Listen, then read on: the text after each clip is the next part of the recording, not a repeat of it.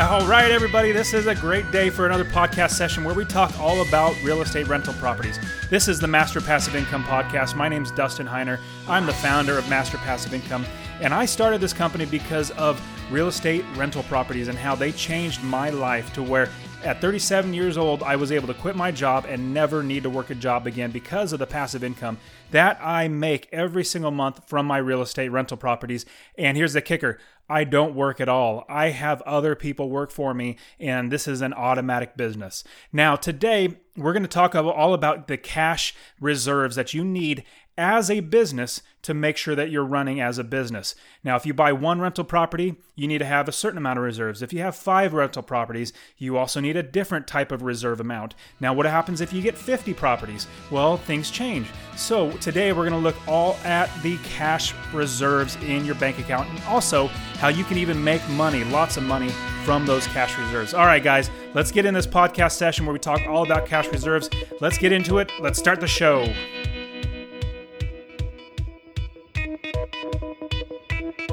Welcome to the Master Passive Income Podcast, where we talk about investing in real estate rental properties with a special focus on making enough money so you can quit your job and live the dream life.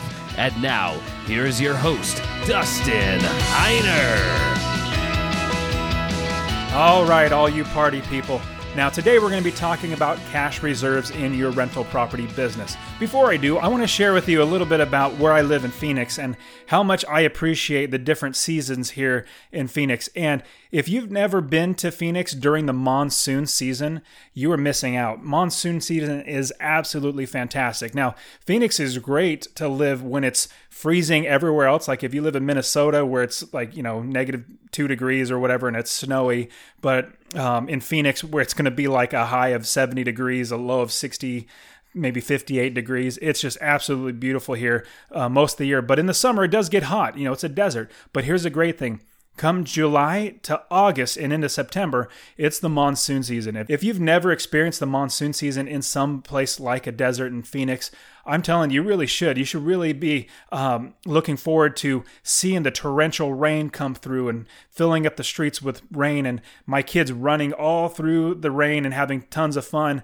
um, getting drenched, and just ex- being excited with these huge storms that last for maybe like 30 minutes, come and go, and they just uh, drop so much rain. But here's one of my more exciting things that I like about the monsoon season is all the thunderstorms, the lightning storms. And I'm going to put in the show notes. I took some video and some pictures of the thunder and lightning show that just happened a couple days ago. It is absolutely fantastic. The way the sky is looking like purple and bluish, as well as clouds. Clouds are really, really dark, and then all of a sudden a lightning bolt comes down. The video that I got had three separate lightning bolts just just charging down, looking absolutely amazing. So, anyways, I have these videos. I want to share them with you. They're fantastic with the pictures as well. You can see how amazing all of the monsoon season is here. Um, it doesn't capture all the amazing rain that drops, you know, how much fun all that just torrential rain uh, is. But I want to show you guys some lightning storms and see how amazing it looks here. So, anyways, if you've never been to Phoenix during a monsoon, I would strongly recommend you coming to someplace like Phoenix or a desert when these monsoons come through. I never knew because I used to live in California. We never had monsoons. And since moving to Phoenix about a year ago, I didn't need a job, so I was up and quit. You know, I quit my job, up and moved my entire family, and so now I am here, not working a job and just living life and, and enjoying it. And I can live in Phoenix and watch and appreciate all these huge monsoons, uh, storms that are coming through with the lightning and thunder and rain. It's just fantastic. All right, so now let's jump into the cash reserve topic that most people have when they're starting their business. Now, when you're looking at your cash reserves, things come up to mind like well, what happens if I have a big expense that comes up? You know, how do I make sure that I have money that, you know, in case I evict somebody? How do I make sure that if I need to replace a roof, I have enough money that I don't have to go into a credit card?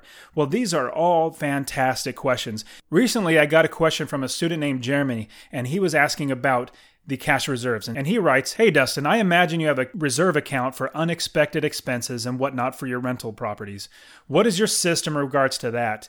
I have reserves, but I have adding to my portfolio other properties, and I was curious how you pad your reserves to accumulate more properties and as you accumulate more properties? Well, Jeremy, that's a great question. And it's really not hard to explain, but when you start developing your business further, you buy your first property, then your second, then go on to your fifth and tenth. As your rental properties grow, as your business grows, you have to adjust how much you actually put into reserves and hold in reserves. Let me give you an example. So, there was a roof leak that I had one of my properties. So, I was hoping I was only going to have to pay close to maybe $1,000, $1,700 at most to patch it, to, re- to repair it, and make sure it's all, uh, all good. But what actually happened is as they started removing part of the roof, they had found that there was so much more damage that they actually needed to replace the entire roof and restack the chimney because the chimney was leaking. There's so many things. And I had a $4,000 hit in one month. So $4,000 for a roof for the chimney in one month. Man, that was, that hurts. And if you go to my show notes, masterpassiveincome.com forward slash 021, this is podcast session 21, so 021, I'll show you pictures of how the roof looked and how much a $4,000 uh, damaged roof costs and what it looks like. So to account for these issues, usually when I have one property, so as I explained to all my students, when you have one property, I suggest setting aside 10% of the rent every single month into a savings account, a money market account, but basically set it aside every single month so that you can have it for unexpected expenses. So let's say you're making $800 a month from one rental property.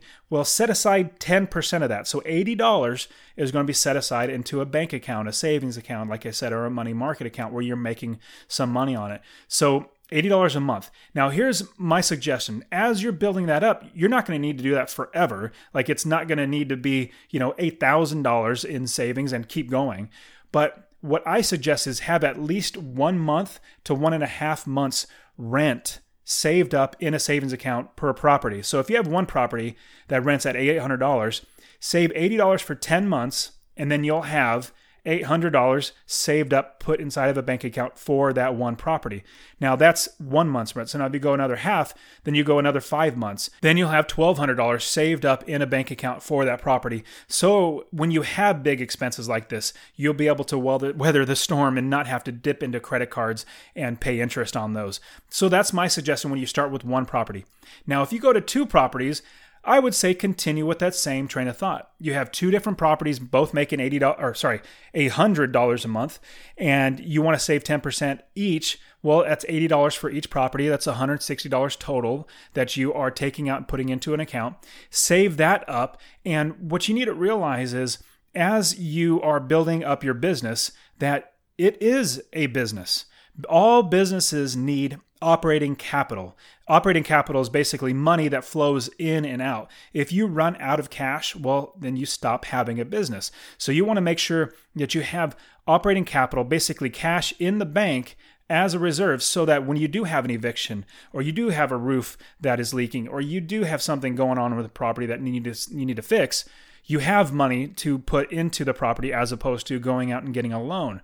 So when you're doing and running all your numbers for the property, you're going to have to make sure you count for all your expenses, like your property management fee. Um, if you have a property manager, you're going to have that fee. If you have, uh, well, you will have taxes, home insurance, things like that. You want to make sure that this operating expense, operating capital, is going to be put in there. So add that 10%. Now, here's the great thing after you saved up that one and a half months full of savings for that one property, that rest of that money, that $80 a month, is going to go in your pocket. You are not going to need to continue to save that. And the great reason why is because you already have that money saved up. Now you can spend that or save it to buy another property. So as long as you have the money saved up, then that rest of that $80 every single month comes in your pocket. Once you spend some of that one and a half months worth of savings and capital reserves. Once you spent some of that for a fixing of a furnace or something like that, let's say you had a $400 um, charge on a furnace to get that fixed. Well, save up for the next couple months to replenish that $400. And then once that's saved up, then you can start spending that money like you normally would or save it for, you know, buying another property, which is my suggestion. And so with operating capital, with your running your business, you need to have money and cash that you can flow in and out. It's also an emergency fund. Basically, if something goes bad and goes wrong in your property, you have money that, in a case of an emergency, that's what it's called an emergency fund, you are able to make sure that you have the money to spend on the emergency of a furnace going out. Like I have properties in Ohio where it gets really, really cold, like negative 10 degrees. Well, if a furnace goes out, my, my tenant needs to go and move into a hotel for a couple days until I get the furnace fixed. Well, I don't want to do that. I want to have it done right away and make sure that they're they're okay.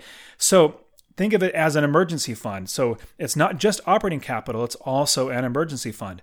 Another reason to have cash reserves is because of vacancies. You know, if you have a mortgage on a property where you're paying $600, $700 a month in mortgage and you have one month where you don't have money coming in, then you have, still have to pay that mortgage. It's not like the bank is going to say, oh, okay, you don't have a tenant in there. It's okay. We'll let you slide on this month. No, they absolutely want their mortgage paid. And so you have that emergency fund and it's operating capital, but also when you have a vacancy, you're able to pay the mortgage. And you know, over time you'll replenish that back up and over time the profits will outweigh any vacancies, but that's just in case you need to weather the storm of having a vacancy. Another reason would be just general repairs around the house.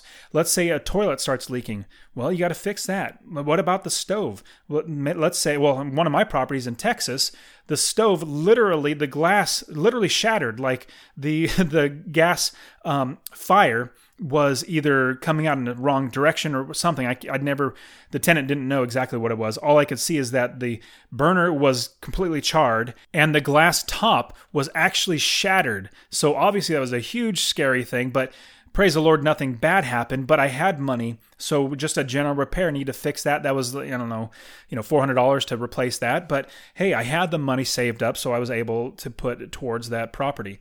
Now, what about unexpected expenses? Something like, hey, a tree falls and hits your roof.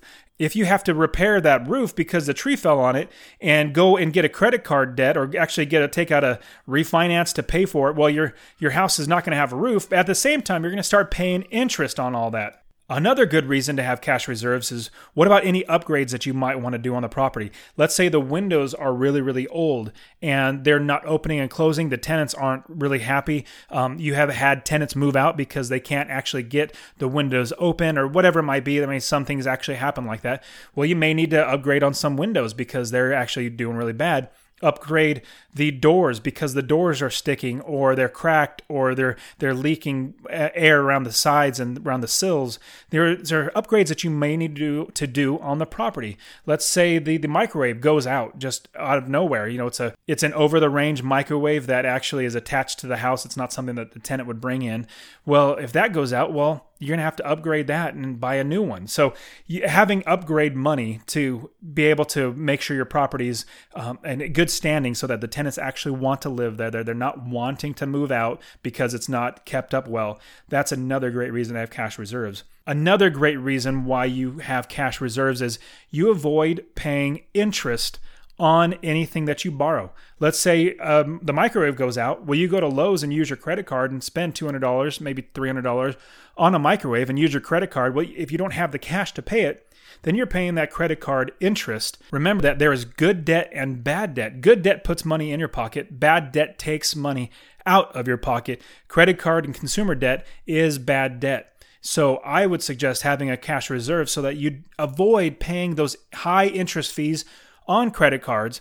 Now, I personally don't have any balances on all my credit cards. I think I have two, maybe f- three or four credit cards, but literally none of them have or carry a balance. I never pay interest. They're always zero um, balance at the end of the month. I always make sure I pay everything off because I don't want to waste money and chase after bad debt and throw my money away. Here's another great thing that I want to suggest to you is you can also make decent money on these cash reserves. Now, this cash reserve is not necessarily something that you're going to be using to buy another property. It might not be that much that you would buy a property, but you need to hold on to this for all these things like I talked about emergency fund, vacancies, repairs, unexpected expenses, upgrades, things like that. But what you can do, I know if you're like me, you want to invest. You want to keep investing your money. So why not invest your money where you can make 1.75% on your money every single year? Well, if you look at a regular savings account, a savings account will give you 0.003 or 0.001% um, interest. So after a, if you have $100,000 inside of a savings account, after a year of allowing the bank to hold on to your money and they make money off of your money, remember they charge high interest rates and they give you 0.001%, you'll make like $4 after a year with $100,000. Uh, probably a little bit more than that, but I'm exaggerating.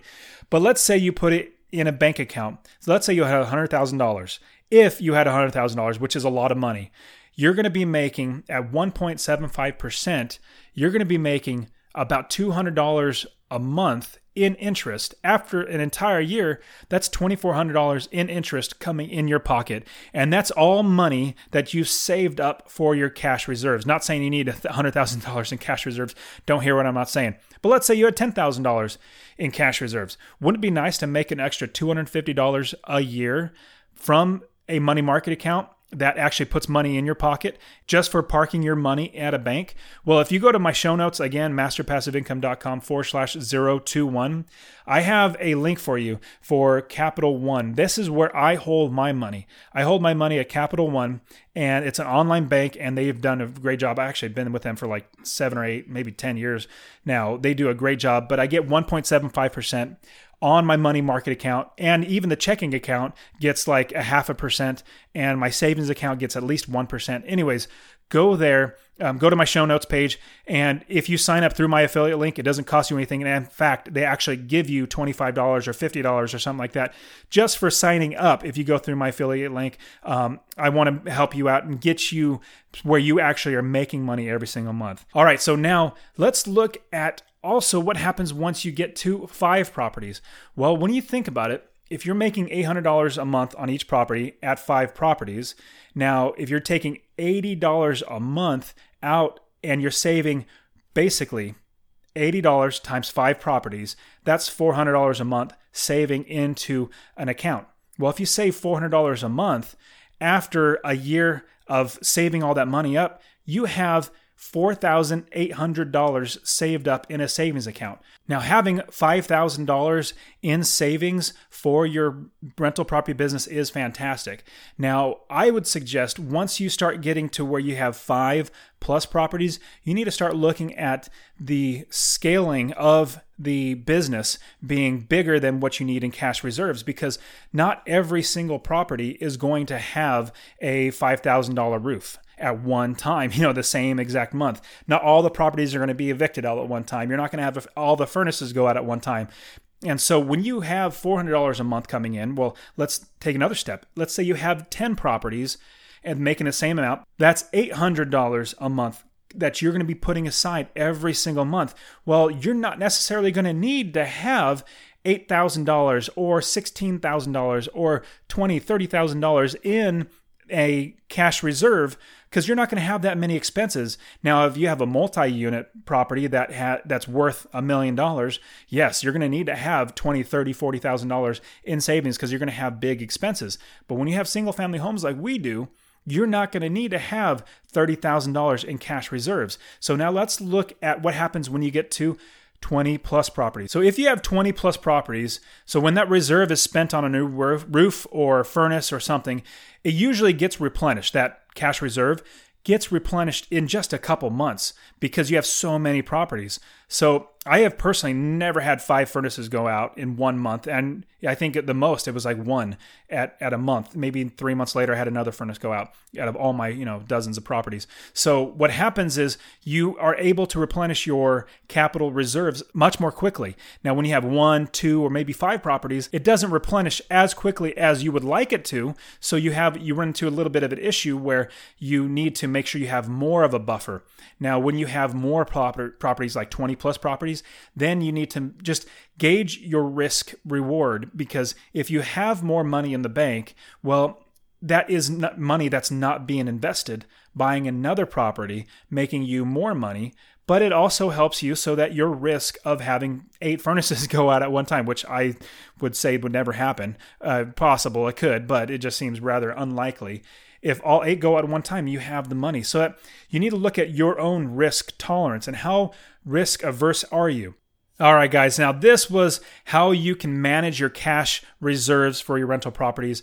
Remember that these cash reserves are there when you need them. You don't want to need them and not have them. It's better to have them and not need them. So, start working on making sure that you have cash reserves. Like I said, if you have one to five properties, make sure you have at least one to one and a half times your rent every single month per property. Once you get bigger, once you have 10, 15, 20 properties, then you need to look at how much your risk reward is to make sure that you're risking enough to where you're still investing, but you're holding on, you know, maybe holding on 10, 15, $20,000 in a reserve account that you're still making money on from, like I said, the Capital One account. You're still making money from that, but at the same time, you have that in case you need it for emergencies. Now, I've gotten many, many people asking me how they can get started investing in real estate. Well, I want to give you my free course that'll show you how to get started renting in real estate. If you go to my website, masterpassiveincome.com forward slash free course, and this free course will walk you through how to get your business set up and get your business started. All right, guys, thank you so much for being a part of the Master Passive Income podcast. If you would help me out, go and subscribe, rate, and review this podcast if you appreciate it. I really, really appreciate your help in doing that. And one final thing for you guys normally I release my podcasts on Tuesday. Well, I'm going to change that where I'm going to start releasing my podcasts on Wednesday.